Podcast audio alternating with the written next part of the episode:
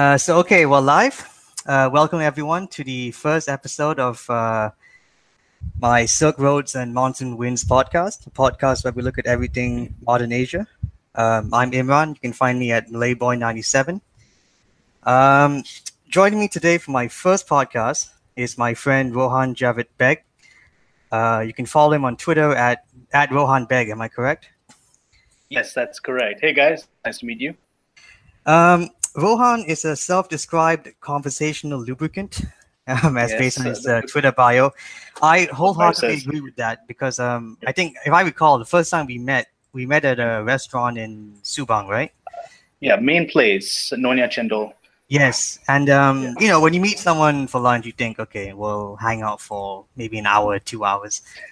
Um, I think you were there for about five or six hours at the end. we left right? at we left at four thirty. Yes, met at met at like twelve thirty. Left at four thirty. Yeah, something like that. It was like eleven to four or something like that. Yeah, I, I just remember at the end, the the staff were just looking at us like, "Just Yeah. please go." yeah, and, uh, there were a lot of side eyes. Yes. yes, yes. Um, maybe just give a brief introduction to yourself to the listeners. Okay, uh, my name is Rohan Beg, and pretty much all of my interest in politics, history, it doesn't have a basis in academia or uh, professionalism. I, in fact, work at a corporate consultation firm, and I'm a freelance writer. That's it. Everything else is a purely um, uh, it's a purely amateur interest. Well, that's okay because that probably Yeah. describes me too. So, um, okay. So, um, I decided to entitle this podcast uh, "A New Malaysia?" question mark, and this looks at the recent general election we had on May 9th. Yeah. Um, for those of you listening who might might not be familiar, um, essentially on May 9th we had a historic moment for Malaysia. Mhm. Um, a ruling coalition which had been in power since our independence in 1957 was overthrown by a opposition coalition referred to as um, Pakatan Harapan, which I believe means coalition of hope. Yes, Yes. Mm. yes. Your Malay is probably better than mine, so uh, Um, not not uh, not by a lot. I'm just saying that right now, not by a lot. yeah. Yeah. Um, what's weird is that this opposition was led by our former prime minister Mahathir Mohamad, who is now back into power in his um, second stint as prime minister at Mhm. the age of 93, if I understand correctly, right? Yes, yes, he is the oldest elected head of office ever. Wow. In the yeah, in the supreme irony that is Malaysian politics, the head of our first change in government in 61 years is the man who was once the godfather of that of that uh, party, Mm. and he was a figure who was once the implacable enemy of our opposition, but he now rides into power at their head. Yes, and in a net, it's just another weird twist that only makes sense in Malaysian Yeah, politics. He allied himself Yep. with his former enemy Anwar Ibrahim, Yes, yes, um, who was his former deputy prime minister and opposition leader. Um, yes. recently Um, released from prison on uh, I think corruption and sodomy charges, which at the time was referred to as um, politically motivated. Yes, Um, the the sodomy charges were deemed to be very politically motivated, Mm. and he allied himself with Anwar. uh, His alliance with Anwar Ibrahim again speaks to the dynastic politics in Malaysia because during the first time he was charged with sodomy, he was actually the deputy prime minister to Mahathir Mohamad. Yeah, he was um, Yeah, yeah. rising star really in the government. He at was the a- time. Yes, he was a rising star. And the reason both of them, well, the alliance was not easy, let's just say that right now. But the reason they decided to band together was because they thought Malaysia couldn't afford, well, economically or politically, um, another tenure of BN's government. Yes. The kleptocracy and the corruption that was represented in the 1MDB scandal, most obviously, would have just brought the country down. And for those of you not aware, BN refers to the incumbent government, uh, Barisan Nasional, the National Front, which is um, essentially composed of race-based parties under then Prime Minister Najib Tun Razak, who is, I think, he's the son of the second or third Prime Minister, if I understand correctly. Uh, the second, yes. Yes. Yes. Tun Abdul Razak. Yeah, and um, I guess if I, if I had to describe this to non-Malaysian um, listeners, um, imagine if, like in American politics, if let's say Ronald Reagan uh, came back from retirement, Yeah. joined the Democratic Party, and then came back to power as a Democratic president. That's like basically the only way I can possibly describe this. that is the closest way we can relate it to the American context. Although, uh, coming back to GE14, just to describe how historical it was. Now, the former ruling coalition, Barisan Nasional, not only lost, they suffered a stunning defeat that surpassed everyone's expectations at the hands of this opposing coalition. I mean, it can't be overstated just how much the balance of power was flipped overnight. Out of Yes. the 13 states in our federation, BN now only controls two states. That's uh, Perlis and Pahang. Yes. Now, Pakatan Harapan has attained a simple majority in parliament. And basically, besides two survey groups, Invoke and Ilham Center, nobody else predicted they would win. Even the most optimistic estimations basically said uh, BN would win, but they would win a further diminished majority in parliament. I think if um, if I understand, Mahat, even Mahathir himself said he was surprised they won. Yes, that's true. As a matter of fact, that's actually led to some controversy because the Pakatan Harapan manifesto, and Mahathir, in his trademark, like a very sardonic way, basically just said, "Oh, the reason we put so many outlandish provinces in the manifesto was because we didn't think we'd win." yeah. So the manifesto was really more of a uh, more like a public relations tactic, really. So, um, getting back to the elections, um, after the elections, there was a lot of exciting talk about kind of a new, a new Malaysia, a Malaysia Baru in Malay, um, a, a liberal, inclusive Malaysia, and which has moved past its kind of racialized politics. Um, whether that's true or not is what we intend to explore in this podcast for the next hour or so.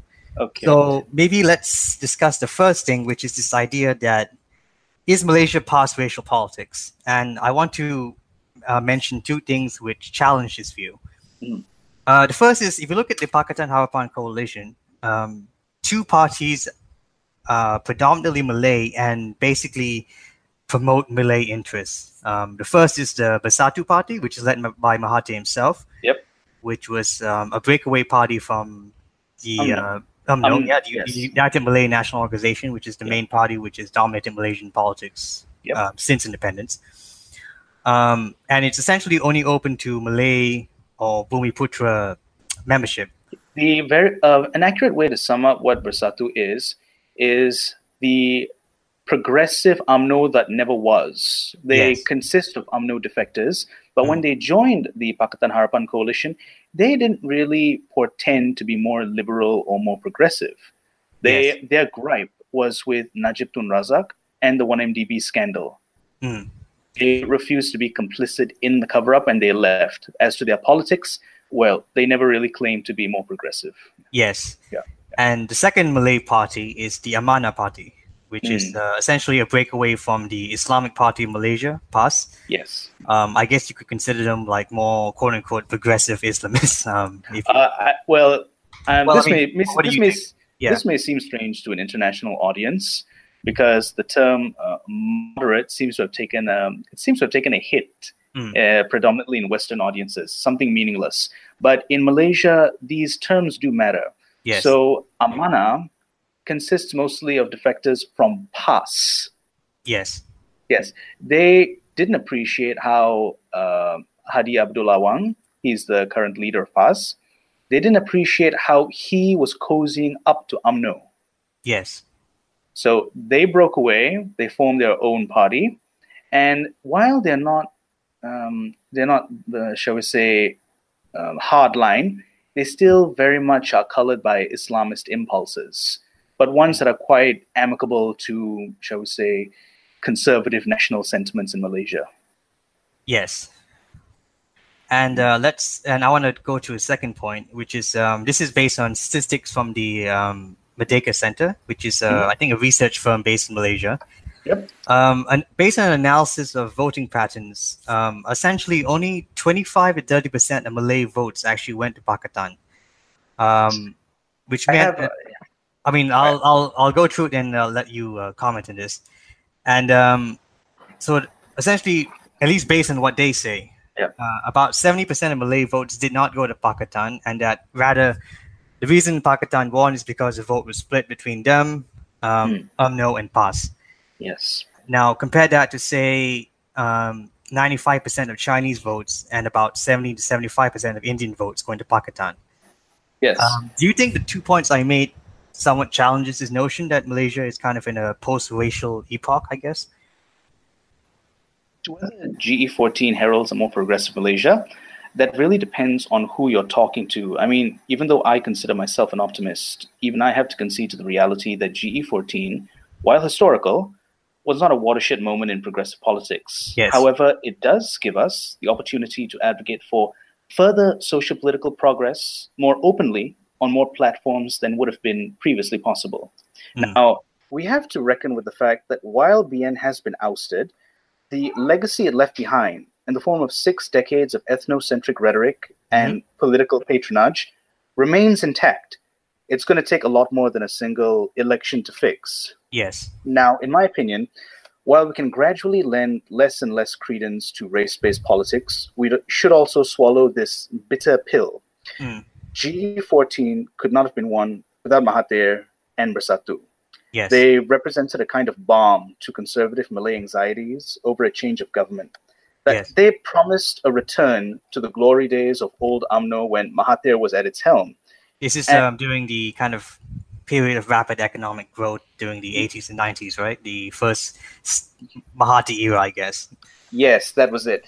Now, it's also important to note that this wasn't just uh, the glory days for Malays, but this was the glory days of Malaysia. This, this was when Malaysia Boleh meant something substantial. Yes.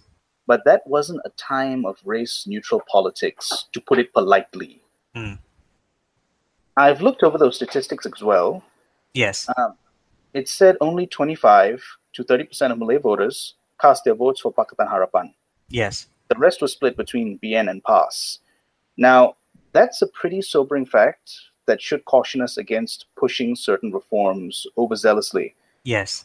It was ideo- it wasn't ideology, but bread and butter that tipped the scales against BN, rising costs of living. Yeah. Yeah. Who said that, Yes. Recognizing that our government may not even have an incentive to pursue more liberal or progressive reforms is all the more reason they should be more loudly vouched for. Mm. My greatest fear is that we misjudge just how much of the benefit of the doubt our new government deserves in unraveling BN's legacy to the point that we don't see they are, in fact, simply continuing its legacy. Yes. They figure, okay, uh, Najib was the problem, 1MDB was the problem. Now that they're gone, the system can run its course. No, to me, Najib was the symptom of a much deeper problem. The symptom that made him inevitable is what we need to focus on dismantling. Yes. So, one of the ways I think we can ensure that doesn't happen is to raise the quality of discourse. Mm. So, now this uh, brings me to the issue of discourse and free speech in Malaysia. Yeah, I think that was the second point I wanted to bring up. Um, yeah. we've seen um, the government uh, moving in positive steps in that direction. They've uh, they've they're trying to limit the amount of um, political stakes in media companies that political parties can have. They are, they've recently abolished the sedition law. Um, and certainly, if you read Malaysian media since the election, there's certainly kind of a re-ener- re-energization of discourse. Yes, very much so. These are victories. We can take them as straight up victories. There are no downsides to that. Yes. However, there is a certain obstacle that I think most people didn't see in the way. After 61 years of having the government kind of, shall we say, um, restrict our freedom of speech, we have forgotten how to have a proper conversation on certain hot button topics that they wouldn't allow us to talk about before Yes. like while free speech isn't exactly suppressed in Malaysia as it is in Saudi Arabia, for example, Mm. you can still get locked up for slandering Islam, Yes. royal royalty, or even our prime minister. Now, these measures have had a hideous effect on the way we have these conversations. Yes. Like for the longest time, political discourse in Malaysia has been overridden by a racial paradigm. Yeah. Almost everything that's debated on a national level is framed in the boundaries of a power sharing context between the races, as in, oh, Chinese want more freedom of speech. Well, Malays, we have our rights and we deserve Sharia law as well. Hmm. So it makes it seem like Malaysia is less a national identity and more a contractual stipulation that Yes. holds only as long as ultra conservative sensitivities do. Yes. Greater freedom of speech is great, Mm-hmm. but it's redundant to me when the quality of the discourse is still low. Yes. So I think while advocacy groups can get a lot of things done via engagement with the grassroots, Mm-hmm. it needs to be aided by a government that breaks free of the standard conventions Yes. and dares to openly advocate for a more liberal and progressive line in parliament, strategically, of course. Yeah, this is um something that I've. It's a bit hard for me to explain to non-Malaysians. Is that you're right? Um, we we you know Yeah. we're not Saudi Arabia in the sense that Yeah, you know yeah. uh, there's no public discourse. It's actually quite an active and lively public discourse. Yes, there is. But we kind of have to toe this line, like kind of look over look over our back all the time with what we say. Um, Yes. So it's kind of like we're kind of in this weird kind of gray zone when it comes to how we discuss very sensitive issues here. Um, Yeah. But do you think it's also like beyond this uh, uh, like political kind of state control discourse? Do you think there's also a cultural aspect in the sense that um, in Malaysian culture and especially Malay culture is very much based on this idea of um, saving face and not Uh, kind of not kind of rocking the boat. Do you think that also affects how we discuss things? Uh, yeah, that would lead us. Uh, that leads me to another point about elitism in Malaysian politics. Hmm. But before I get to that, now I just like to inform everyone that um, in the Malaysian context, there is almost no political leftism in the government. No, we, we don't have the same kind of left or right divide that you saying you see in like the West, Yes. I suppose. Yeah. Yes, over what would classify as leftism in Malaysia would probably be perceived as moderate conservatism, let's say in the US, for example. Yes. okay, today, I mean, in Parliament, liberalism is perceived as a kind of gateway sin that would ultimately lead to the erosion of Malay rights. Yes. So, if we want to push a leftist line, it would have to be couched in the rhetoric of moderate conservatism. And I think it's important we do this because if you're just going to play the safe game, if you're just going to toe the conservative line, then UMNO or Mm. PAS can always outmaneuver you there. Yes. And the re- and after six decades of just maneuvering in that line of politics, it's created a top-down effect. Uh, as you say, there's not. It's now. It's had a cultural effect where where race, religion, and royalty are hot-button topics that you just don't approach for fear of incarceration. Hmm. And so it's kind of atrophied a lot of um, our ability to have an open and productive conversation about it without it descending into a circle jerk of false equivalencies. Yeah. Yeah. Yeah, I think um it's there's a very kind of um the, way Malaysians talk about politics is that we don't kind of directly um approach the topic. We kind of circle around it, if that makes sense. We Uh, vagaries, yeah, that's the word. yeah, we vagaries. speak in a very kind of indirect way. Mm, which is interesting, but it means that its change in Malaysia is very frustratingly slow because uh, we kind of always circle around the, the topic at hand. yes, Mo- um, there are certain friends of mine. I would say they're kind of libertarian-minded, and they thought that if the Sedition Act was just abolished and if the government got off our backs and allow us more leeway to have these conversations, Hmm. that everything would be ideal. But to that, I would disagree because 61 years of having an overbearing government means it does have an effect on how society converses about these things. Yes, You can have these kind of conversations without um, being held up on suspicion of, quote, disrupting national harmony, end quote. yes, Ne- that's to say nothing of our education system, where Yeah. a very state sanctioned uh, line of education on history and politics was the only thing that was allowed. yes. Mhm. And um, as I understand correctly, you've told me you you've you you're kind of a freelance writer. You've written on politics for certain media outlets here. Um, Mhm. Did you ever feel that when you whenever you were speaking about politics, that you yourself kind of had to self censor, or being a freelance writer, Hmm. yeah, there were certain things we uh, we had to censor ourselves with.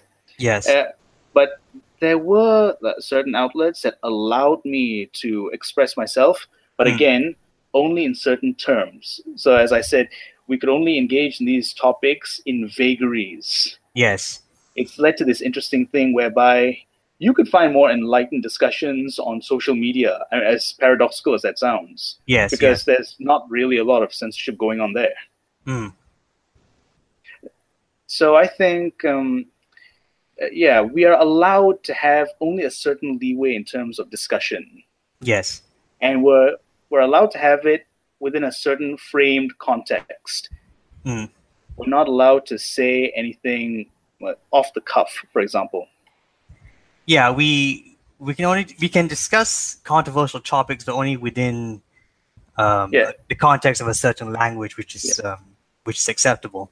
Yeah, for example, if you wanted to discuss race, you would always have to end with the very boring racism is bad. Yeah. That's it. Like, oh, we don't want the Malays to discriminate against us, and we won't discriminate against the Malays. I mean, we don't really touch on the topics of institutional racism. God forbid we discuss Article 153 in our federal constitution that um, enshrines uh, Bumiputra privilege. Hmm. Yes. Uh, we're not really permitted to talk about it unless you have like a really understanding editor. Yes, exactly. Um, so let's move on to because you've touched on this this now um, elitism in Malaysia. Okay, yes. Um, Now- so if you look at the modern, look at the current government, um, all the focus on Mahathir, on Anwar Ibrahim, Mhm. um, the fact that many of Mahathir's old guard, the you know uh, Mhm. previous people in uh, Yeah. Mahathir's government are essentially back in power. Yeah. So that could that possibly says that Malaysian politics, for all of our Mhm. you know um, aspirations for liberalism and a, a modern Malaysia, is Yeah. still very much um, controlled by elites, I guess, people with Yeah. the with enough wealth and or political or family connections. Um, Yes. But, but let me just uh, bring up two. Let me just give two quotes challenges. Uh, so this is from the Free Malaysia Today. Yeah. This was written in I think August um, when Yeah. um, our previous prime minister was first arrested on corruption and abuse of power charges. Mhm. And um, so I'll read it here. Quote, but beyond the headlines, something more profound could be in the offing. The beginning of the end of a feudal culture that allowed the high and mighty to act with impunity. The arrest and quite possibly incarceration of a former prime minister, scion of a powerful family, has sent shockwaves throughout the country, especially in the rural heartland. Second quote, I'll read this from Malay Mail. This was written in October. Mhm. Um, if there is an explanation for the dramatic success of the opposition at GE14, it lies there in Mhm. its success in taking on the state commanded by Najib's UMNO BN, not by explicit frontal political assault, Yep. but via the encircling and ultimately choking activity of civil society communication, sociability, and organizations. So, do you think that Malaysia, do you think we're still in this kind of feudalistic, elite-driven system, or do you think that we're not giving, we're not paying enough homage to civil society in Malaysia? I think civil society in Malaysia has done an excellent job of Mm. chipping away at this culture of elitism. But first, I'd like to clarify by saying I wouldn't refer. I would refer to elitism in the Malaysian context as feudalism straight up. Yes. Now, if you'd like an obvious example of that, look no further than Najib's recent interview with Mary Ann Jolley. Now, This is the ra- Al, Jazeera interview, yes? yes, Al Jazeera 101 East. Yes. Now, or rather, look at the reactions to that interview. Now, he couldn't give a single satisfying answer to any question she asked, Mhm. and he had a childish tantrum in the middle of the interview. And yet, despite being such a clear train wreck, there were some who praised him for standing his ground against Yes. undue aggression. Now, mind you, many of those who sympathized weren't even people who likely voted for his party. Like, Mhm. Yeah. Many, yeah, many of us are so accustomed to this feudal deference to leadership Yes. that the sight of them being held publicly accountable is so unfamiliar. It feels like an attack. Yes. There's this assumption that elected leaders have to be treated with a kind of decorum, as if they were, yes, royalty. Mm. This was most prevalent in UMNO. This is the lead party of Barisan Nasional. It's a father knows best kind of power dynamic. It Yes. places a premium on the politics of pedigree and patronage. Yes. Now, court politics does not a healthy democracy make. Hmm. Now, another example would, of course, be the PD move. Uh, for those of you who don't know, there was a by-election in Port Dickson, um, in which uh, Anwar Ibrahim won a parliamentary seat, as I understand, in a by-election, right? Yes, it was a by election. Now, there was a lot of controversy surrounding that by election because many said even though he legally needed to win a seat in parliament to qualify as the so called PM in waiting, Yes. it was that it was an unnecessary measure so early Mm. after GE14. So now there's a lot of polarization as to whether the PD move constituted an act of feudalism or was simply a necessary strategic move to legally pave the way for Anwar Ibrahim to be PM. yes. Now, in my opinion, would something like this have needed to happen? Yes, it was inevitable. Mm. Pakat, Pakatan Harapan campaigned with the idea that Anwar Ibrahim would eventually be prime minister. So, on that note, to be fair, uh, we can't plead ignorance here. Yes. They openly campaigned with it, and we voted for them. Now, however, while the act itself may not have been thoroughly feudal, how Anwar comported himself seemed to be Yes. he had this utter lack of interest in conceding, um, in my opinion, even an inch to the fact that his power plays were not in good faith with the ideals we think a new Malaysia should aspire to. Yes. Now, it, it's the kind of entitlement to power that stunts our democracy, and worse, it places a significance on personality over policy. yes. Now, the fact that there was a lot of opposition to the PD move, actually a lot more than I anticipated, um, it actually shows that yes, we are aware of the feudalism in our political culture, and we are indeed working hard to try and repeal it. Yes. Yes, uh, uh, that's what I think. I think after GE14, we see feudalism for what it is, and we're trying to move away from it. Mm. We're trying to see our leaders, first and foremost, as they should be civil servants. Yeah, and um, whenever we discuss elitism and feudalism in Malaysian politics, it's Yep. a lot of um, scholars of the larger Southeast Asian region have pointed out that this is something that's very concurrent in the area. Um, so, um, Southeast Asian scholar Michael Vatikiotis, who wrote an excellent book called um, Blood and Silk, I think you read it too. Um, he pointed out that Southeast Asian politics is very much driven by powerful individuals. Mhm, So yes. rather than power being diffused um, in a quote unquote modern democratic system, um, power being diffused across, say, political parties or institutions, it's very much concentrated in the hands of a few certain people. And um, what I find interesting is that, contrary to this kind of Western notion of Asian culture being very collectivist, it's actually a very weirdly hyper individualist system. It It's, is. A, Yeah. It is a very hyper individualist system, but again, not in the Western context. Yes. It's more. It's more like a clan based system. Mm. Yes. But yeah, um, it's a, uh, a system of court politics, Mm. wherein if a certain block has attained, um, has accrued power and pedigree, they can pose a challenge to the incumbent. Yes. They can pose a challenge to the incumbent and use democracy as a vehicle to oust them. Yes. But that, in and of itself, of course, is not an exercise of democracy. That's court politics. Yes. Yes. Um, I mean, I guess you could argue that it's this is not necessarily purely a Malaysian or Southeast Asian thing. I mean, if you look at America, for example, um, family dynasties has always been there, right? The Clintons, the Bush families. Um, Yes. So, I mean, one could argue that this is just something that will inevitably happen in any democratic system. There will be powerful families that will dominate. Uh, One could argue that. However, here's the difference. In the Southeast Asian context, there is indeed some kind of sentiment in which elected leaders with pedigree Mhm. For example, Najib Tun Razak is the son of Tun Abdul Razak, Yes. in which pedigree is venerated.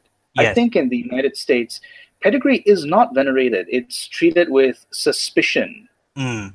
It's treated with a lot of suspicion, and personally, I think that's something we should co-opt. Yes. Yes. Yeah, I think um certainly we we kind of we were too much in awe of um, our leaders. Um, I remember even just after the election, people pointing out like you know we are allowed to criticize Mahathir. He's not infallible, you know. So um, this is something that affects not just um, supporters of BN but also uh, supporters of the current Pakatan government. It's that we we we pay too much homage to our leaders, I guess. Um, Due veneration for them. Yes, exactly. Um, do you think that because you've we've mentioned the power of civil society in Malaysia, um, and certainly it seems to me that compared to most other countries in Southeast Asia, um, we have a fairly strong civil society here. Um, We have a relatively empowered civil society. Yes. Um, do you want? I mean, do you want to comment on that, or Oh, okay. Now, regarding our civil society, I think they could be in lieu of uh, state government initiatives to, for Hmm. example, to, for example, uh, protect the vulnerable minorities. yes? Civil society fills that vacuum, and they have been even before GE14. Yes. However, now I do think there is uh, there is a need for the state to get involved with them. Civil society alone can't just engage the grassroots by themselves. Yes. I think the state needs to lend a helping hand there as well, more so than it's been doing and more publicly. Could you give an example, maybe, of where they could possibly collaborate? Um, I, no real examples come. I, I was thinking, for example, in terms of, uh, for example, the refugees, uh, refugee schools. Yes. Now, as I understand it, you worked in a refugee school once, yes? Yeah, I was uh, interning there. Okay. Civil society does the bulk of the heavy lifting when it comes to refugees because Malaysia has uh, refused to ratify. Um, what treaty was it again? Sorry, it escapes me. I, I really can't remember top of my head.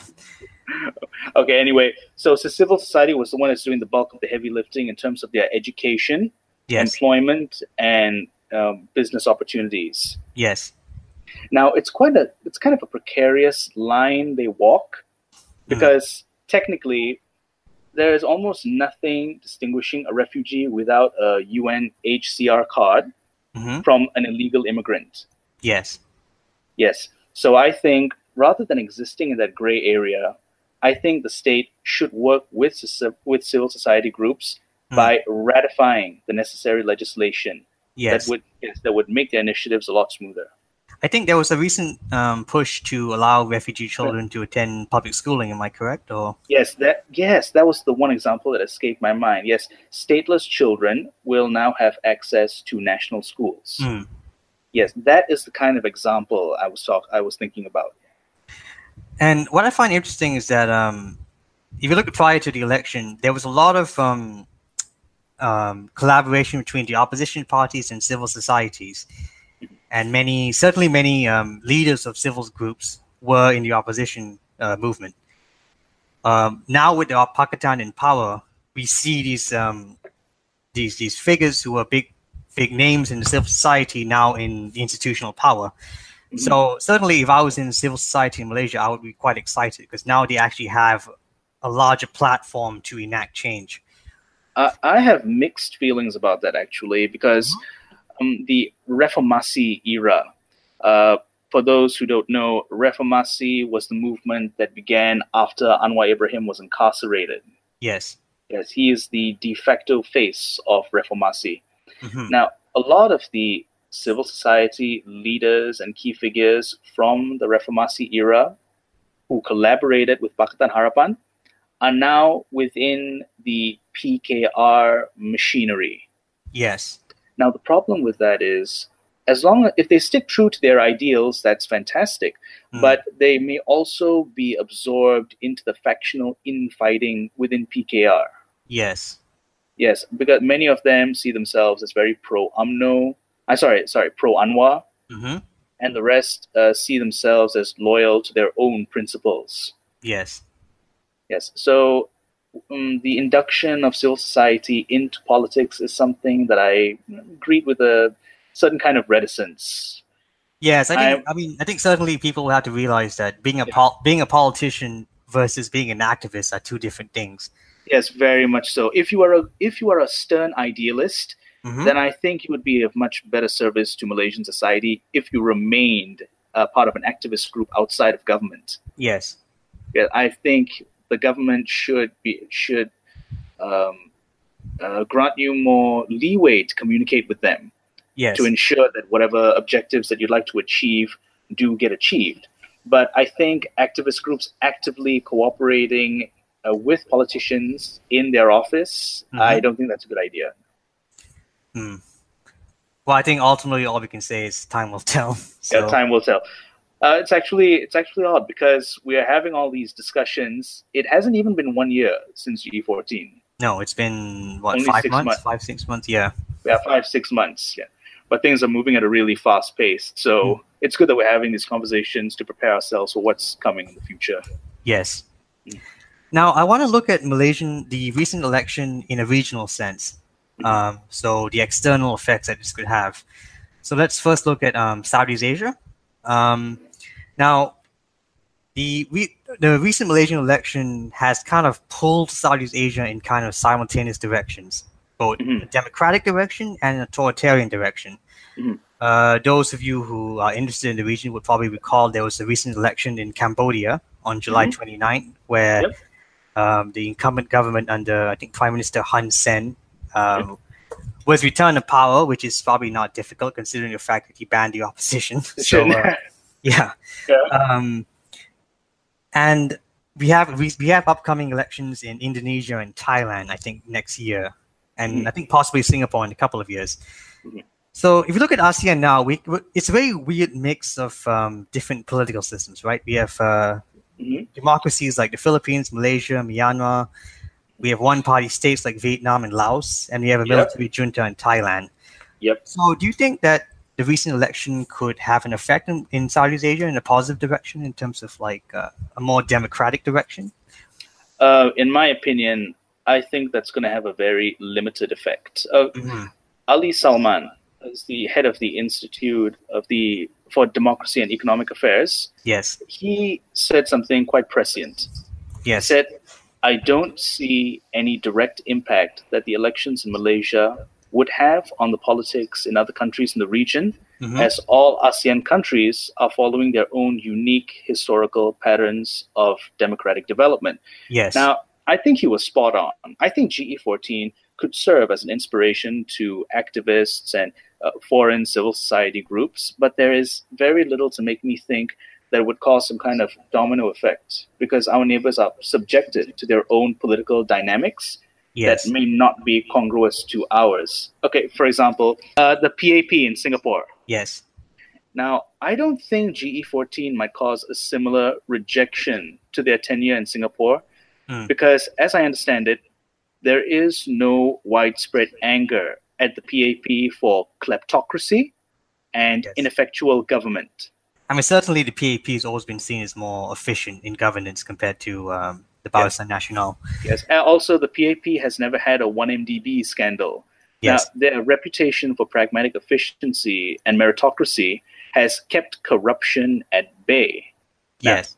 Living standards may, of course, be sky high in Singapore, but mm-hmm. the wage, but the wages are fairly high as well. Mm-hmm. So corruption and living standards, those were actually the two key factors the the two determinant factors in GE14, and the PAP has a um, it has a tap on both of them. Yes. So I don't think the necessary circumstances align to trigger something comparable to GE14 in Singapore. Yeah, and I think also you have to you have to remember the fact that in Singapore, um, civil society in the opposition, to me at least, seems fairly uh, uh, tamed. Yeah, it's very uh, nascent. Yeah. Yeah, compared to say Malaysia, where um, it certainly seems more energetic, I suppose. It's true. That's also uh, this is the love hate relationship I have with Singapore. Uh, for one, their efficiency is second to none. Mm-hmm. Their focus on meritocracy is something I dearly hope we can co-opt. Yes. But they are also, as one article put it, the world's least hated authoritarian state. I think Yeah. uh, my favorite description of Singapore I ever read was um, uh, what was it? It was a Uh, semi-fashion, an air con- air conditioned neo-fascist like shopping mall or something like that. Uh, that's pretty much it. It's a neo-fascist uh, shopping mall. yeah. Uh, I remember there was this one anecdote you shared with me. Uh, if Singapore is Sparta, uh, hello. Yeah. Hi. Sorry. sorry, sorry. If Singapore is Sparta, uh, Hong Kong is Athens. Yes. Malaysia would be Thebes. In that we really don't get the press that the other two do. Mm, yes.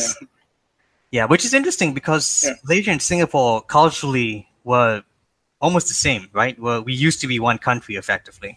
one country, yes. Uh, I like to refer to Singapore as the New York that was a, that that was expelled. yeah. Um, but do you think that Singapore is in many ways an inverse of Malaysia in the sense that in Malaysia, um, it's it's a majority Malay with Malay political dominance, um, while in Singapore it seems the opposite. It's Chinese majority and with Chinese and political dominance, and the Malays in I guess kind of a secondary position. I would say that's true. The inverse is true, but it's also quite superficial because the Malay Muslim hegemony that exists in Malaysia has a lot of factors that Singapore does not. hmm For example, we have to deal with Islamism Yes, and we have to deal with uh, the royalty of our federation. yes, Yew was renowned for spearheading a system of government that was technocratic hmm and, and meritocratic. yes, So I think whatever institutional racism that Singapore has to counter, yes. it's not comparable to ours. Hmm. I think that their civil society, were a bit more energized, Yeah. could take on could take on those challenges. Hmm. Okay, uh, Singaporeans as civil society groups, hmm they would have, if they were more energized, would have a much easier time dismantling the institutionalized racism that does exist in Singapore hmm than we would have, for example. Yeah. Because in Singapore, religion isn't really a factor, nor is royalty. Yes. Yes. Um, what I find interesting is that now that Mahathir back in power, um, you could look at him as like kind of the last of his generation of Southeast Asian leaders, right? Like during his first stint as prime minister, there was Mahathir in Malaysia, there was Lee Kuan Yew in Singapore, there was um, Suharto in Indonesia, Marcos in the Philippines.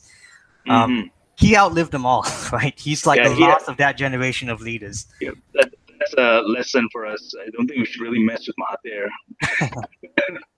yes, he is the last generation of leaders, but um, I think Mahathir and Lee Kuan Yew stood out from, say, Marcos and Suharto, Mm. because while Mahathir and Lee Kuan Yew were indeed autocrats, Mhm. they were not kleptocrats.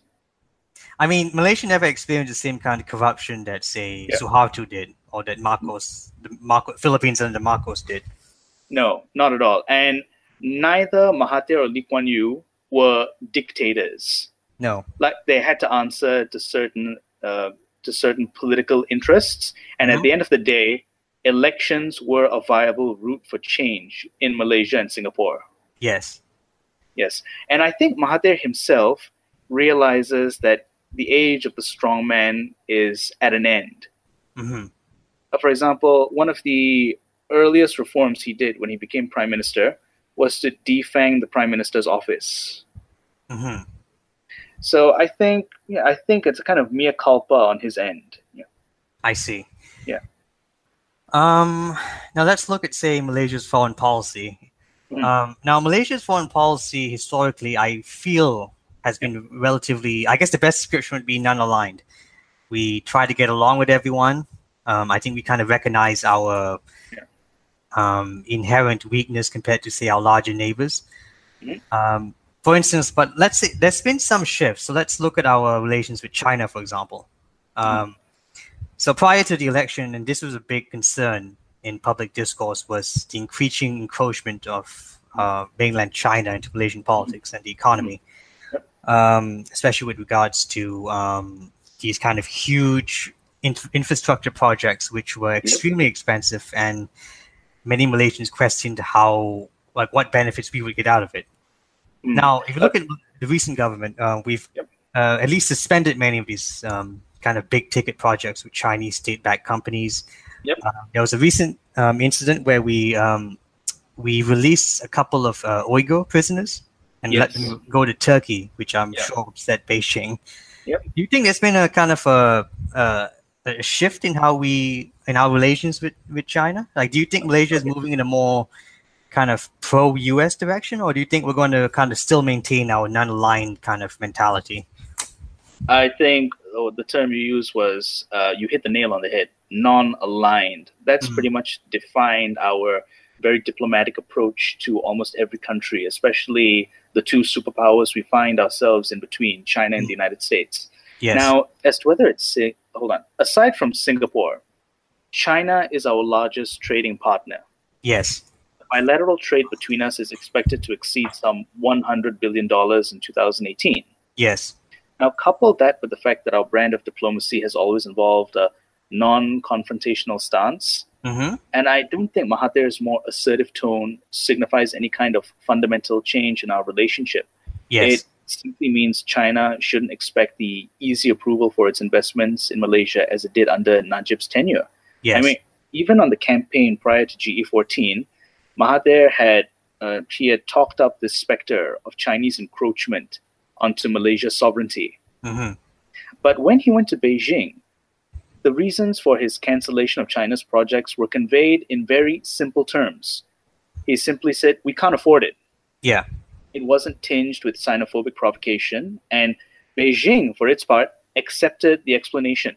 Yes. Now, in terms of security, in particular the South China Sea dispute, there's mm-hmm. really no reason to think we're going to abandon our trademark approach of non aligned diplomacy between China and the US because yes. almost every other approach ends badly for us. Yes. Yes. And uh, I think certainly, I mean, like militarily, just purely militarily, we're not as strong as, say, um, Vietnam or the Philippines, which has, or Indonesia, uh, which has more experience with kind of um, uh, a strong military, I guess. Yes, exactly. We're much more experienced in terms of uh, diplomatic strategy. For yes. example, Mahathir's uh, statement that there should be no warships in the South China Sea. Mm-hmm. That was that was a very cleverly worded statement, despite its simplicity, because it allowed Beijing to save face, mm-hmm. and it and it allowed the United States to claim that they couldn't take a stronger hand in the South China Sea because uh, the neighborhood, Southeast Asia, especially Malaysia, is against it. Yes. Yes. So I think that's the role we should embrace right now. I think economically it makes sense because Malaysia is a very export-oriented country. Um, we depend a lot on exports to for our standard of living, of our development. So yes, it, it's in our interest to ensure there's no conflict in the South China Sea, for example. Yes, that's very true. As a matter of fact, uh, recently Mahathir went to the UN General Assembly. Mm-hmm. Now everyone was well. It was a, kind of a very patriotic moment for a lot of people I know. Mm-hmm. They said Mahathir was striking. Uh, he was bringing back a certain dignified kind of statesmanship that Malaysia hasn't been known for for a while. Yes. Now, in my opinion, that speech he made was very classic Mahathir. Mm. He's the post colonial elder statesman who is perpetually suspicious of the US and NATO led liberal world order. But at hmm. the same time, he is not a Trumpian nationalist. He understands yes. that we need engagement with the world to thrive. Yes. There even at his worst, Mahathir has never said anything close to the lines of uh, let's uh, Mal- make Malaysia great again, Malaysia first, and just close off all our borders. No, yes. because that would lead to our demise instantly. Yes. And certainly, if you look at the history of Malaysia, um, yeah. we our history is very much defined by our connections with the with the with the outer world. I guess we are, you know, we we used to be a trading entrepot. We still are a trading entrepot in many ways. Um, our demographics is affected by our by connections to other countries. You know, uh, the the influx of Indians and Chinese during the late 19th century, um, the Islam came through trading connections with Yeah. India and the Middle East. You know, we Yeah. We've always It- been in many ways an open society, at least historically. Yes, it's something that's very at odds with the uh, right wing Malay Muslim nationalism or Mm. the line they toe, which basically says Malaysia for Malays. I mean, in the first place, there's very little one can agree with on what constitutes a Malay. Yes, Malaysia. The word Malay is in a very kind of a nebulous term. I feel um, scholars still can't exactly pin down what is a Malay. And what I find interesting is that this notion that Mal- the Malays were the original people of um, Malaysia. That's not entirely true because if you look at many Malays, their ancestry might come from, say, Java, um, Mhm. from uh, like my father's Bugis, right, from Sulawesi, from the Middle East. I know some Malays who have Yemeni as- ancestry. Um, I believe you yourself said you have um, Pakistani ancestry. So yeah, uh, even the Mal- what constitutes a Malay is a very nebulous term, and man- and also I- it's you know based on our kind of um, I think what const- the constitutional definition of a Malay Hmm. was crafted out of political necessity. yes, It's not really an accurate description of what a Malay is. Hmm. It was more to balance the post-independence the post-independence power dynamics Yes. quickly. Hmm. So I think that, that, as you said, we've always been a maritime nation in which migration of peoples was kind of like an accepted part of life. yes, I mean, there were no hard borders that you would associate, for example, in Europe, in Southeast Asia. yeah, If uh, certain people, say from Java, were trying to find greener pastures elsewhere, they would just pack up on their ship and they would move, let's just say, to Malaya. yes, And that would be that. They would settle down, they would have their family, and that's it. They would just plead, uh, sorry, pledge fealty to the king, and that would be Yes. that. yes. Yeah, I mean, I think certainly compared to say countries like say Japan or most of Western Europe, which only very recently saw an influx of um, kind of migration, Yep. it's still kind of dealing with. Malaysia historically, we've always experienced this this kind of influx of outsiders into our borders, Mhm. um, and I think that's kind of affected how we the modern Malaysian identity in the sense that you know we always like to express how multicultural we are, um, and I mean to the point where it almost gets a bit kind of um, uh, dull. I guess you know it's like almost a, tourist talking point, but it is it- true. it's, it's i- insincere. The, the way it's been bandied about, especially when it comes from the state, Mhm. is very insincere. It's more like celebrate Malaysian culturalism by not ever violating the status quo. Yes. Yes. But yes, it's true. We like to celebrate our multiculturalism, but it's odd for me because that multiculturalism seems to extend from Malay to Chinese to Indians. Mm. It's a very peninsular way of thinking. yes. After all, because Malaysia is, as you said, people have been moving to and from here for centuries, there's no reason to think this demographic is going to hold. Mm. Not, and that's to say nothing of the demographics in East Malaysia, for example, where the migration of people, is particularly in Sabah, um, hasn't changed up to this day. hmm For example, Zulus from the Philippines, Dayaks, and Ibans, they just cross the border from Indonesian Borneo to Sabah all the time. hmm So I think Malaysian multiculturalism needs to be, we need to find a better definition for what it means. Yes. Yes, um, one that's much more um, faithful to the principles of what multiculturalism is, and not to this uh, picturesque image of a Malay, Chinese, and Indian just smiling, being happy together. Yeah, Yeah, because I think that that that image that we push in our tourist ads, it also kind Yeah. of it ignores the fact that even within, like, say, the Indian community or the Chinese Yeah. community, there's so many Yeah. divisions and different groups within that. yes, that's true. Yeah. Do you think that um, our multi-ethnic character is probably why Malaysia, we've kind of, I mean, we, I guess you could describe us as kind of a semi-authoritarian government for a long time, but it it's also why we've never become a full-blown authoritarian government because um, um, there's a common scholarly consensus that instituting um, authoritarian governments is easier in like ethnically homogenous states while in places like Malaysia or India, for example, because it's so diverse, it's it's a lot harder. Do you think that's a fair assessment to make, or? I think that's a fair assessment to make, mm-hmm. but it wasn't just due to multicultural diversity. Mm-hmm. It was also due more or less to our monarchy. I see. Yeah, that the twelve states in Malaysia, mm-hmm. and I think about like eleven of them have nine. a monarch. Sorry, sorry, nine. Yes. They have been very.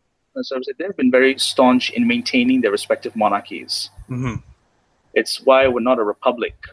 Yes, and it's a federal system, right? Yeah, we're a federal system. Mm-hmm. And it's also why the imposition of a dictatorship or a full blown authoritarian government would not work. Yes. Because each of these respective monarchs also buy into the notion of Malaysian multiculturalism. Yes. So multiculturalism is indelible into the fabric of Malaysian society. Yes That even if there was to be an authoritarian regime, it would have to play along those lines. Mm. It would have to accept Malaysian multiculturalism. Yes. Um, so let's move on to uh, the role of Islam in Malaysia.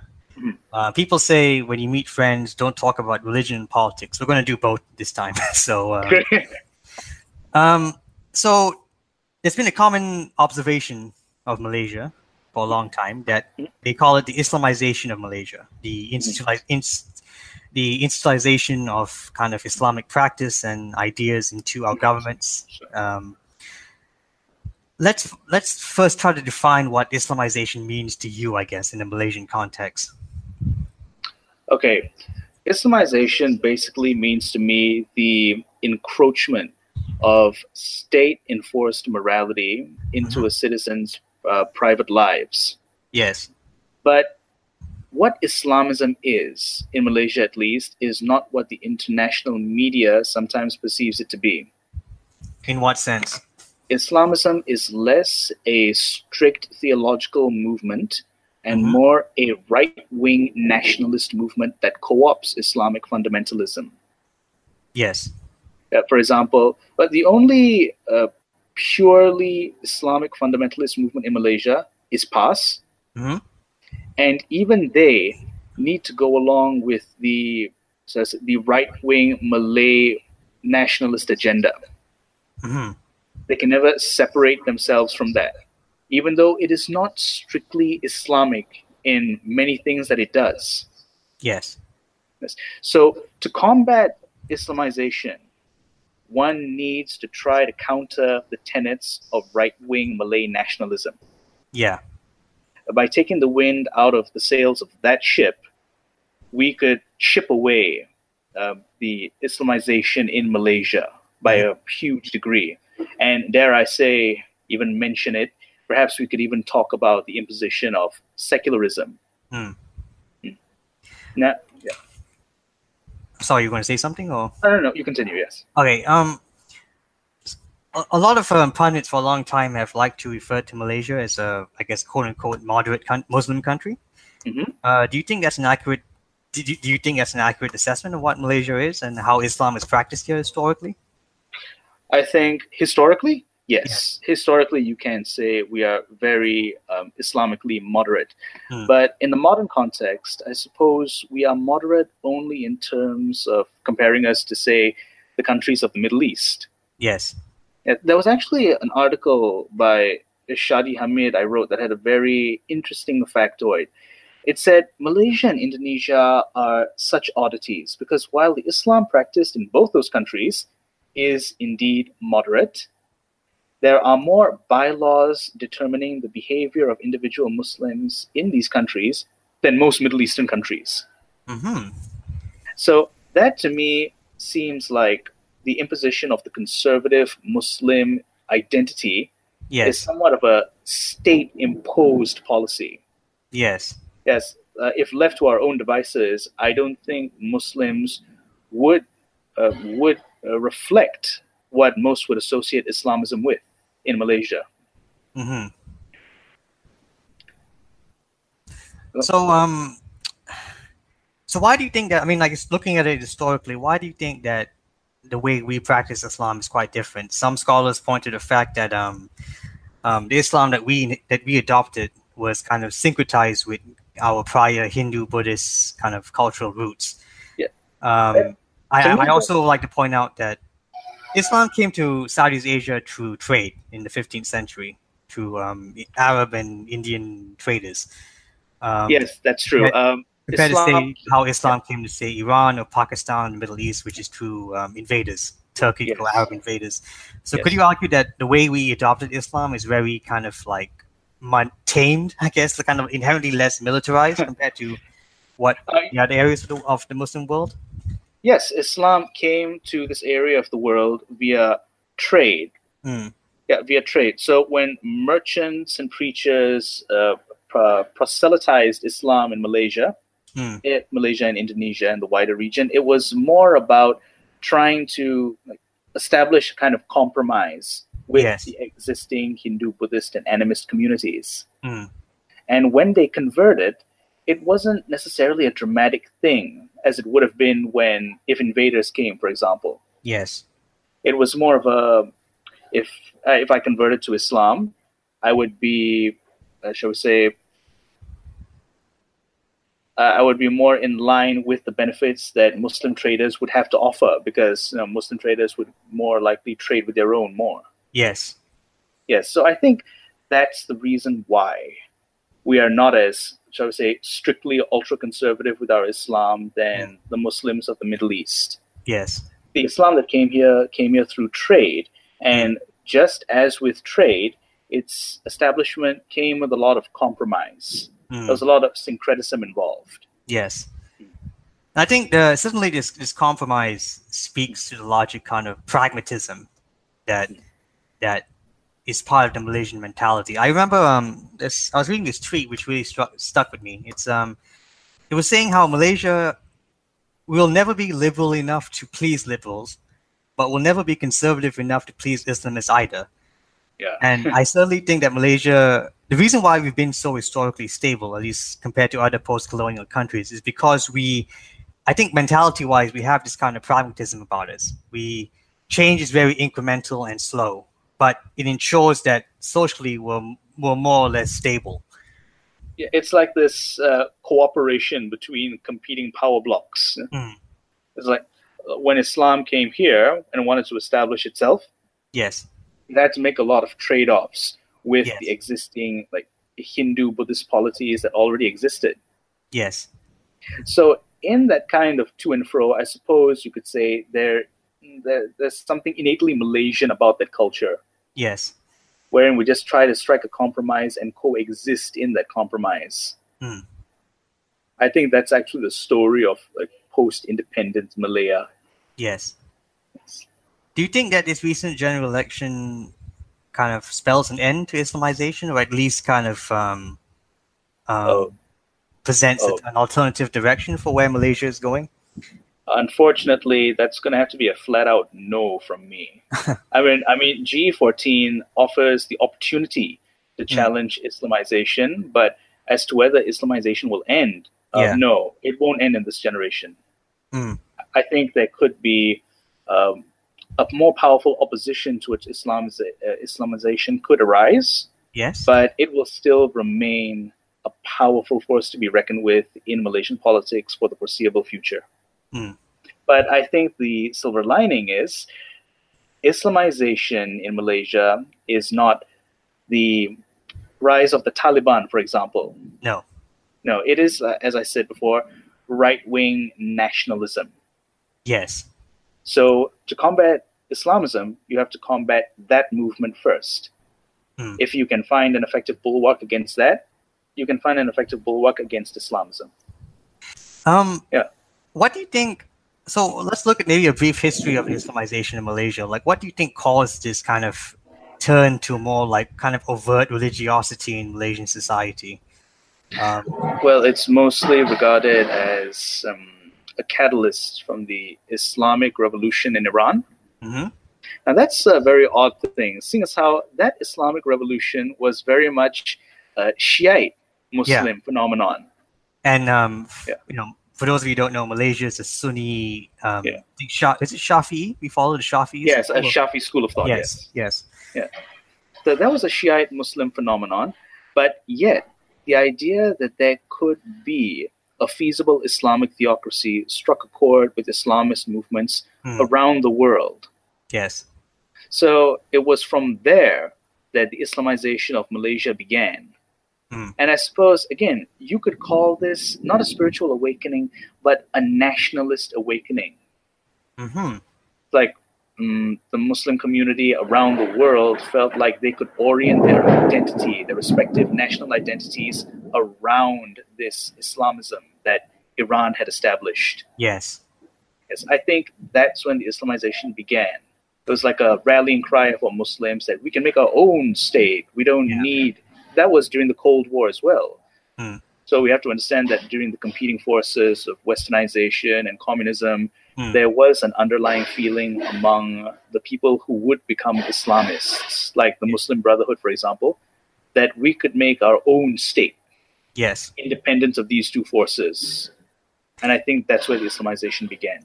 Well, I mean, looking at it from internal politics, um, could you also point to the the kind of competitive politics between PAS and UMNO for most of the, uh, I, I guess, from the seventies onwards? There was kind of a competition between both parties to gain Malay votes, Yes, and that UMNO often that often presented themselves in, in like who was more religious, who could present themselves as more pious Muslims, I guess. Yeah, it was a holier than thou game that UMNO and PAS had played with each other for a long time. Yes, But again, while PAS is a force to be reckoned with, it's still just a state party. Hmm. Now, from my perspective, that means that the majority of Malay Muslims, yes, conservative as they are in Malaysia, don't buy into the strict Islamism of PAS. But Yeah. they would they would rather favor the Islamism bandied about by UMNO, the Islamism that's encouched in Malay Muslim nationalism. yes, That the one that says Malay Malays are Muslim and that's how we will always be. Mm, But at the same time, we don't want a caliphate. yeah, We just want Muslims to be in charge. Like Malay Muslims hegemony is the pillar of Malaysia. Yes. Well, I think uh, Michael Vatikiotis uh, pointed to this. He said how, um, in many ways, is the Islamist movement or Islamization um, kind of phenomenon that was in part due to kind of this kind of inner Malay anxiety about um, kind of being possibly swallowed up by the uh, richer and more affluent Chinese minority. Um, Yes, and because the communism or the fear of communism during the Malayan emergency played a huge role in that in that fear as well. mm. Yes. Yeah. Um, although I, I guess I would point out that this this kind of tensions with um, with the uh, Chinese with with our Chinese minority, Yeah. this isn't just alien to Malaysia. If you look across Southeast Asia, for example, Thailand, the Philippines, Indonesia, that's something that's kind of um, that that anxiety has always kind of been across the region, I guess. Yes, yes, that anxiety has been across the region, Hmm. and it actually had very bloody consequences in Indonesia. Hmm. For example, during the financial crisis in 1998, if you'll remember, Hmm. there were some pogroms Yes. in Indonesia that targeted the Chinese community. This is during the kind of larger anti-Suharto protests, as I understand. Yes, that's true. That in Malaysia, even though there was anxiety of uh, Chinese affluence Hmm. that would somehow swallow up the Malay majority, who was you know, due to the British imperial system of divide and conquer, made Yes. to focus most of their energies simply in the peasant um, agricultural sectors. Hmm. Uh, despite that anxiety, the founding fathers of Malaysia never envisioned a Malaysia without the Chinese. Yes. That there was always the idea that there would be a multicultural Malaysia, Yes. that all non Malays would indeed be granted citizenship. Hmm. It's also worth noting that our founding father, uh, Tunku Abdul Rahman, he was very ardent in the fact that Malaysia was not an Islamic state, as Yes. was conventionally understood. Oh yeah, I mean, um, people forget that uh, the founding father in Malaysia, um, you know, he drank whiskey. He would he would Yeah. skip he would skip I- cabinet meetings to watch the races. He was Yeah. um, He was he was labeled a playboy. that kind of English educated generation of kind of nationalist leaders, which initially controlled Malaysian politics. It was one that was very cozy to the aristocracy, the British aristocracy. Mm, yes. Yes. Um, it bears kind of resemblance to, say, um, the first generation of leaders in, say, India or Pakistan who were also English educated and very much Yeah. kind of, I guess, quote unquote, westernized in how Yeah. they approached um, politics and stuff like that. I suppose that's also why in like, mo most Malay Muslim nationalist uh, rhetoric, Mm. our founding father plays no role in it. Mm, okay. Yes, uh, when it comes to the um, the assertion of Islam's or Islamism's dominance in Malaysia, you don't you don't see Tunku Al Abdul Rahman, for example, in their rhetoric at all, because even they understand that he was not, um, should we say, he would not be a proponent of their movement. Yes, yes, Yes, even though Tunku Abdul Rahman himself was a nationalist. yes. Yes. Well, which is interesting because you compare to say um, Indonesian historiography. Um, There's a lot of veneration of Sukarno, Mm. um, or say I don't know, uh, uh, in in Burma, the Yeah. Aung, Aung San Suu Kyi's father, I, his name escapes me. Mhm. Um, it seems here in Malaysia, um, we don't really venerate our history as much. Um, at least Uh, we present only very kind of narrow view of our history. Uh, yes, I think after GE14, as a matter of fact, the thing I was looking forward to the most was a broadening of the uh, history syllabus in our schools Yes. because we have been force fed a very doctored version of our history, Yes. especially our post uh, our post independence history, especially, but all about history overall. Yes. something that caters to the rhetoric of UMNO that this land had always belonged to the Malays. Hmm. It kind of always starts out at uh, 1511 Malacca, when the Ah. When the Portuguese invaded. Hmm. That was the uh, the first time uh, Malaya had experienced its brush with European colonization yes. And from then on we are told in our schools that um, it's all it's always been Malay tolerance, Malay tolerance with the encroachment of foreigners Hmm. that's kept this country safe and secure. That if uh, if we wanted to, we of course deserve our own country. Yes. So that's kind of the rhetoric they use to maintain the status quo. Hmm. Yes, in their in our history, yes. Yes. Um, kind of brushing on this idea of um, kind of uh, racial politics in Malaysia. What I find always interesting is that it's often couched as purely the Malays versus the Chinese, Mhm. um, ignoring the fact that ten percent of our population, I think, is Indian, uh, primarily Southern Indians. Mhm. Um, what I mean, what what position do Indians kind of play in Malaysia's politics? Because what I find interesting is that despite being a very small group, Yeah. Indians are normally the we dominate, say, the the legal system. Um, Some of the most vocal activists in Malaysia are Indians. Yep. Um, I think that probably speaks to, uh, you know, the Indian verbosity, I guess. Um, yeah. you know, I mean, I'm I'm half Indian. You, you know, I'm also half Indian, yes. yeah. So, and anyone who's been to Indian, you know, family gatherings will know Indians never stop talking. You know, we just No. we're very opinionated people. It, it's a habit I picked up, yes. yes. Um. So, I mean, what what what what role does Indi- have Indians played in Malaysian politics, and and especially quite recently? Um, Because it, I feel like we've always been kind of ignored. I guess not really ignored, but like it's always between again the Malay versus the Chinese, and the Indians are kind of just vicariously living there. You know. Yeah. Historically, that's been the after effect of like British colonialism. Hmm. Like the majority of the southern Indian laborers, they were imported by the British Hmm. to tap rubber. Yes.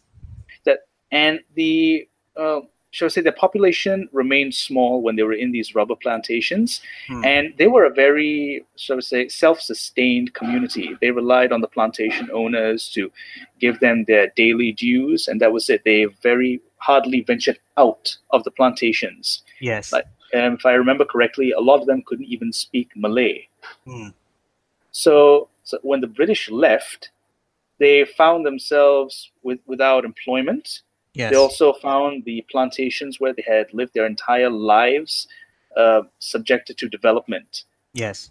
So they were placed. They were basically put up in low cost flats. Hmm. Put up in low cost flats, and even though there were promises to give them employment and to rejuvenate the community, Hmm. that simply did not happen. Yes. So I suppose the bulk of Indian participation in politics, particularly with the uh, Malaysian Indian Congress, the MIC, was all about just like toeing the establishment line Yes. to en- to ensure that the Indian community got their dues. Hmm. But recently, however, uh, the Indian community has found, uh, not recently, I think even in 2008, the last general election, uh, sorry, 2013, the last general election, Hmm. the MIC lost terribly. Yes. And that's because the majority of Indians simply felt they were no longer representing their interests. And in the Merdeka Center report, if I recall correctly, we we're talking about just now, Yeah.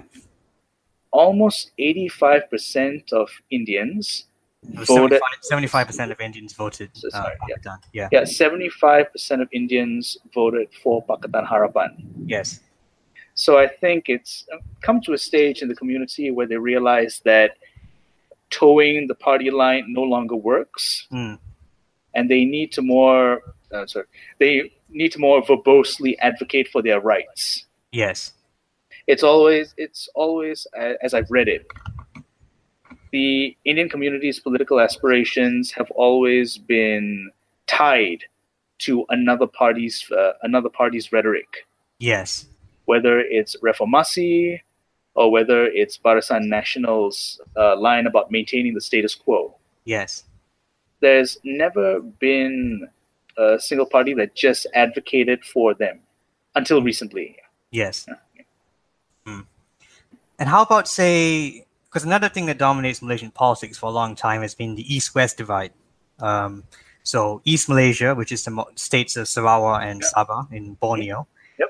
has always felt very kind of ignored in Malaysian politics. They feel they're kind of given, uh, what's the word, the short, short straw of it. I guess I, I don't know what the term is. It, it escapes me right now.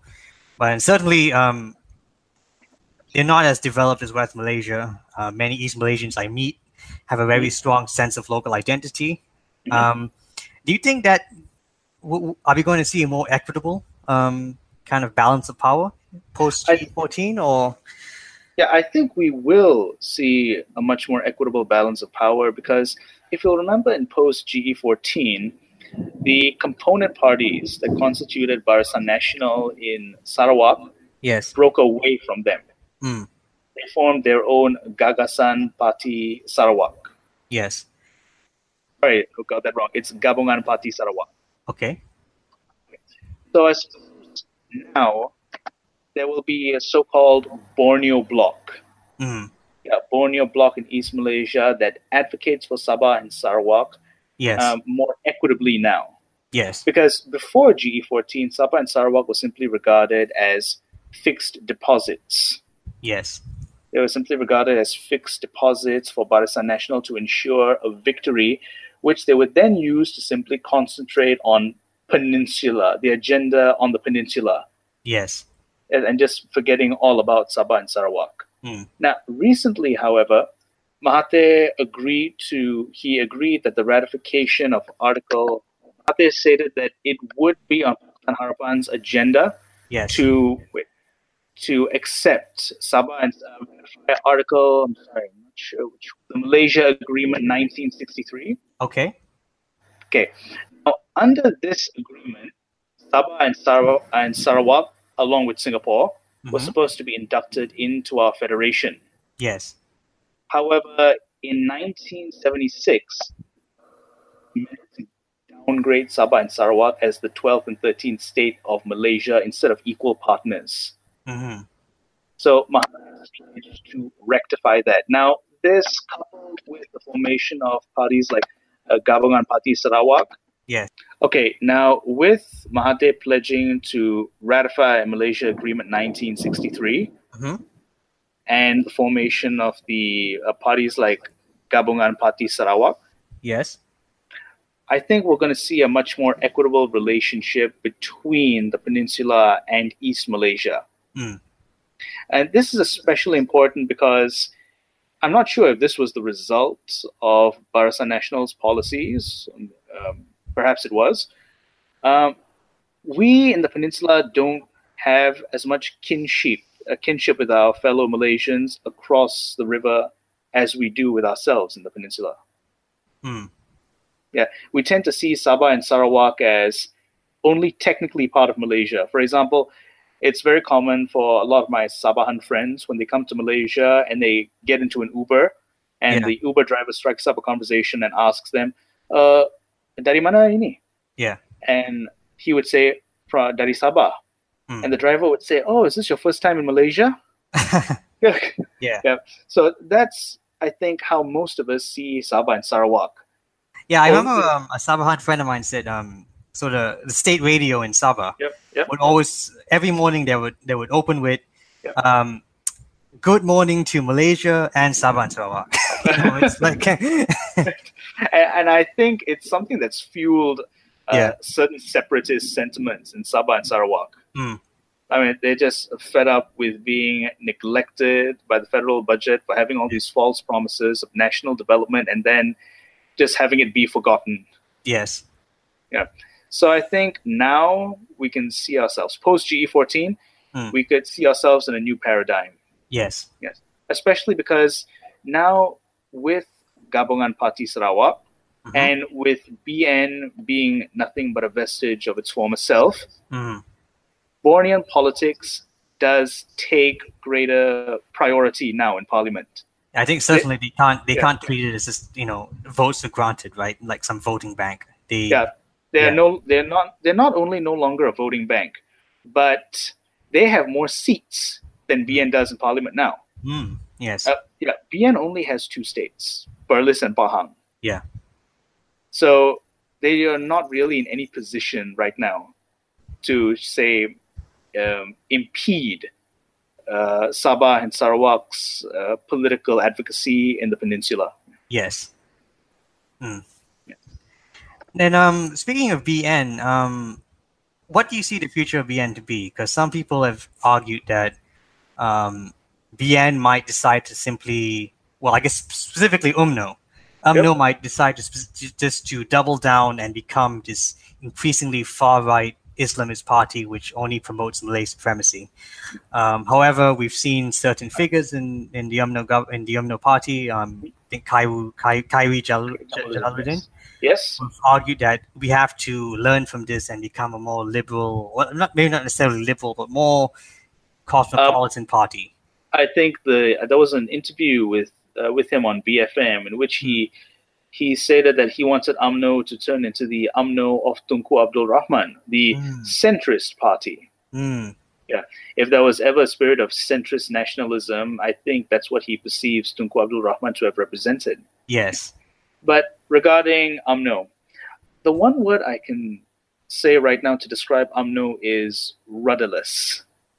Yes. Rather, they have no idea what they want to do right now. Hmm. They don't even know if they should go all in and become a party that completely advocates for Malay Muslim supremacy without the notion of even like uh, conceding to the fact that multiculturalism would require them to compromise here and there. Yes. Now, it's worth noting that BN still includes the MCA, Yes. The Malay the Malaysian Chinese Association. Association. Hmm. But the fact that they're still there is still a mystery. Hmm.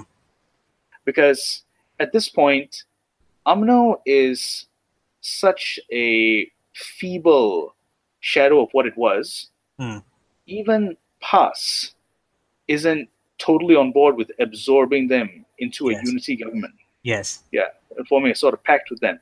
As a matter of fact, there was a recent, I think, some months back, a recent uh, conference Hmm. with, uh, I think it was the UMNO General Assembly, I think, Yeah. Yeah. Where past uh, past leaders were present in the UMNO General Assembly, Hmm. and there was talk of UMNO joining with PAS Yes. because uh, UMNO was the weaker party. yes. And they were very blatant about that. that UMNO should join PAS because it's the weaker party right now. Hmm. Uh, that didn't sit well with uh, UMNO youth members. For example, uh, Shahril Hamdan. hmm Uh, he was very much opposed to that. Yes. not, not least because, again, the kind of Islamism that PAS advocates is, though similar, still a far cry from the vision of what Malaysia should be and what role Islam plays in it that UMNO advocates. Yes. Yeah, so at the moment, even though it's the predictable thing to say that UMNO may just go for broke and be the most extreme version of itself, Hmm. I don't think that's where they're going to go either because I don't think they know where they want to go. No, I think certainly, you know, I mean, Yeah. look at look at it from their perspective. After 61 years of po- Yeah. in power, like, Yep. Mm. I'm, I'm, I feel like they're still kind of trying to absorb the shock.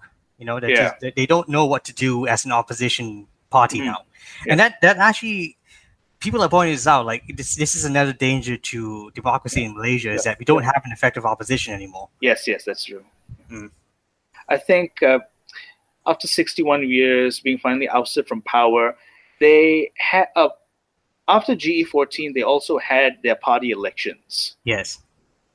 Now they elected Zahid Hamidi. Yeah. Who I want to Yeah. point out, he's currently Yeah. facing 45 charges, I think. Of, Yes, yes. corruption and abuse of. I think that's like uh, if I read somewhere that's like a record in Malaysian like judicial history or something like that. It is indeed a record, but they elected him as their president. Yes.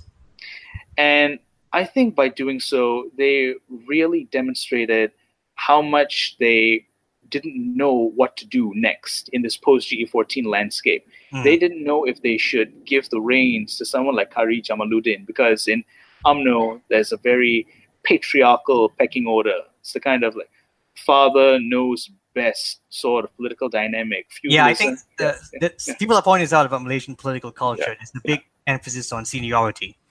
yes, a big emphasis on seniority. Yes. So rather than throw in their lot with someone like Khairy, who, by the way, in my opinion, is not even someone revolutionary, he's just the milder of uh, the milder side of UMNO. yes. They decided to go with Zahid, Hmm. and I think that pretty much speaks to where they are right now. They were Yeah. trying to hold on to the familiar, hoping that somehow what the experience they've accumulated from those 61 years can guide them through the storm. Yes. but I think it's too late for that. Mm. I think the G14 was a rejection of the old order. Yes. So if we're trying to maintain a facade of that old order, it's just not going to end well. So um, let's kind of move slightly back to um, the, role of Islam in Malaysia because um, you've mentioned that um, you know the UMNO and PAS are still could possibly just bunker down and just promote a more hardline vision of Islam. Mhm. Um, this has been kind of a discussion in not just Malaysia but in, in kind of the larger world, um, especially post 9/11, which Mhm. is the kind of relationship between Islam and modernity. So there's been critics in say the West, like say uh, I don't know, like top of my head, like Sam Harris or someone who's who think that Islam and modernity are inherently incompatible. Do you think Malaysia challenges that view, or like what? What do you think? Um, uh, I think no, I think Islam, like every other religion, is not incompatible with modernity. Hmm. I, modernity denotes the fact that somehow there is something special about our 21st century landscape yes, that makes it different from all the other social and political circumstances that preceded us. yes, Now, I don't necessarily think that's true Hmm. because I don't think everyone is 100% a believer Mm. in, in in in any given religion. yes, So I think the overwhelming majority of a religion's inherited uh, adherents Hmm. will live their lives not as strict theologians, but in a kind of, shall we say, uh, compromising worldview. yes, Yeah, you you do the best with what you can get. yes, But as a political system, however, I would agree that Islamism does have a hard time coping with uh, 21st century modernity, Yes. especially when it comes to the ratification of universal human rights. Mm. Yes, there's always this. Um, uh, I think you've heard of the Cairo Declaration of Human Rights. Yes. Yes, it was basically this alternative interpretation of human rights that, Mm. um, out of deference to Orthodox Islamic uh, tenets, Yes. it basically did not recognize um, mostly uh, respect for the LGBTQ community. Yes. Yes. Yes. Now I think yeah, I think that is incompatible with modernity. Mm. Uh, Islamism is, but Yes. Islam as a religion, well, no, I don't think it's incompatible at all. Yes. Or rather, your are Muslims incompatible with modernity? Yeah. Mm. Yeah, Yeah. I don't think Muslims are incompatible with modernity. Islamism is, yeah. I always um, remember a quote by um, the uh, I think American Iranian scholar Reza Aslan, and he was Hmm. saying how if you want to see real change in the Muslim world, In, in, in terms of how we how Muslims approach their practice of their faith, you can't look at the Middle East. You have to look at countries like say non-Arab countries like. Iran, Indonesia, Malaysia. I certainly think in the case of Malaysia, you know, again going back to the fact that we have a relatively empowered civil society, and we do have liberal we, we do have liberal Malay groups like um, Yes. say Sisters, Sisters in Islam or Yes. you mentioned ideas um, Institute Yeah. of Economic Affairs. You know, Yeah. we do have people here in Malaysia pushing for a more liberal interpretation. hmm Yes, that's true. And uh, also like to bring up something. There's this there's this discussion that's been going on where people say Islam needs a reformation, Hmm. and there are others who counter that by saying no, Islam's religion is perfect. Muslims need a reformation. Yes. Now, to that, I would just say this: there is no difference. hmm that the Quran does not speak for itself, the Hadith do not speak for itself. The interpreters speak for the religious texts. Mm. So when Muslims undergo reforms, Islam Yeah. will inevitably follow. Mm. Like for example, it's it's it's not difficult to say that Christianity is very much a force to be reckoned with in American politics, Yes. though not not to the degree that Islamism is in Malaysia. yes. However, those, shall we say, Republican proponents of Christianity, how many of them are really strict adherents of the Bible? Mm. Yeah, that, that, that's something worth thinking about there. Yeah. A lot of them are not. A lot of them have their very like, evangelical interpretation of Christianity, but they kind of just work with what they have, they leave out the rest. Yes. Yes. Yes. Yeah, I think that's certainly Yeah. the case here in Malaysia. Like, um, people often point out the hypocrisies of the fact that we have, you know, for a long time we have the elites, the Malay elites in top who, who present this image of like, oh, Yeah. very pious Muslims. So we, Mm. we, we want to live in a very Yeah. Islamist society. Yeah. It's like very religious society. But then you look at most fairly wealthy middle class Malays. They live very secular lifestyles, right? I mean, Mhm. so many Malays drink, so many. Malays do quote unquote haram things. I guess. I mean, there's a there's a disconnect between what they the the image they want to present to society yes. versus the kind of their their private lives. Yes, that's very true. And again, it's more about, I mean, their adherence to Islamism is Mm. more like an adherence to a political ideology. Like, yes, they know what they're supposed to do, Mm. but they also indulge in certain haram activities, but they compensate by, for that by saying, hey, as long as I'm an Islamist, I'm sure I could do all those things, and being an Islamist is my redemption. yes, Now yes. that there's also an urban-rural divide here because that's mostly, uh, in my experience at least, that's mostly how the urban thinking goes. yes. Yes, like among affluent Malay Muslim elites, Mm. they believe they can get away with indulging in certain sins that their affluence brings with it Yes. by being an Islamist. Yeah. Now, in the rural areas, on the other hand, um, being an Islamist is indeed associated with being a pious Muslim. yes. However, paradoxically, because I also have family in the rural areas, Hmm. uh, a pious rural Muslim isn't really taken too much with race politics. Mm, okay. Yes, uh, uh, just to give you an example, there were, there's a journalist, uh, Ahmed Eldin for AJ Plus. Yes.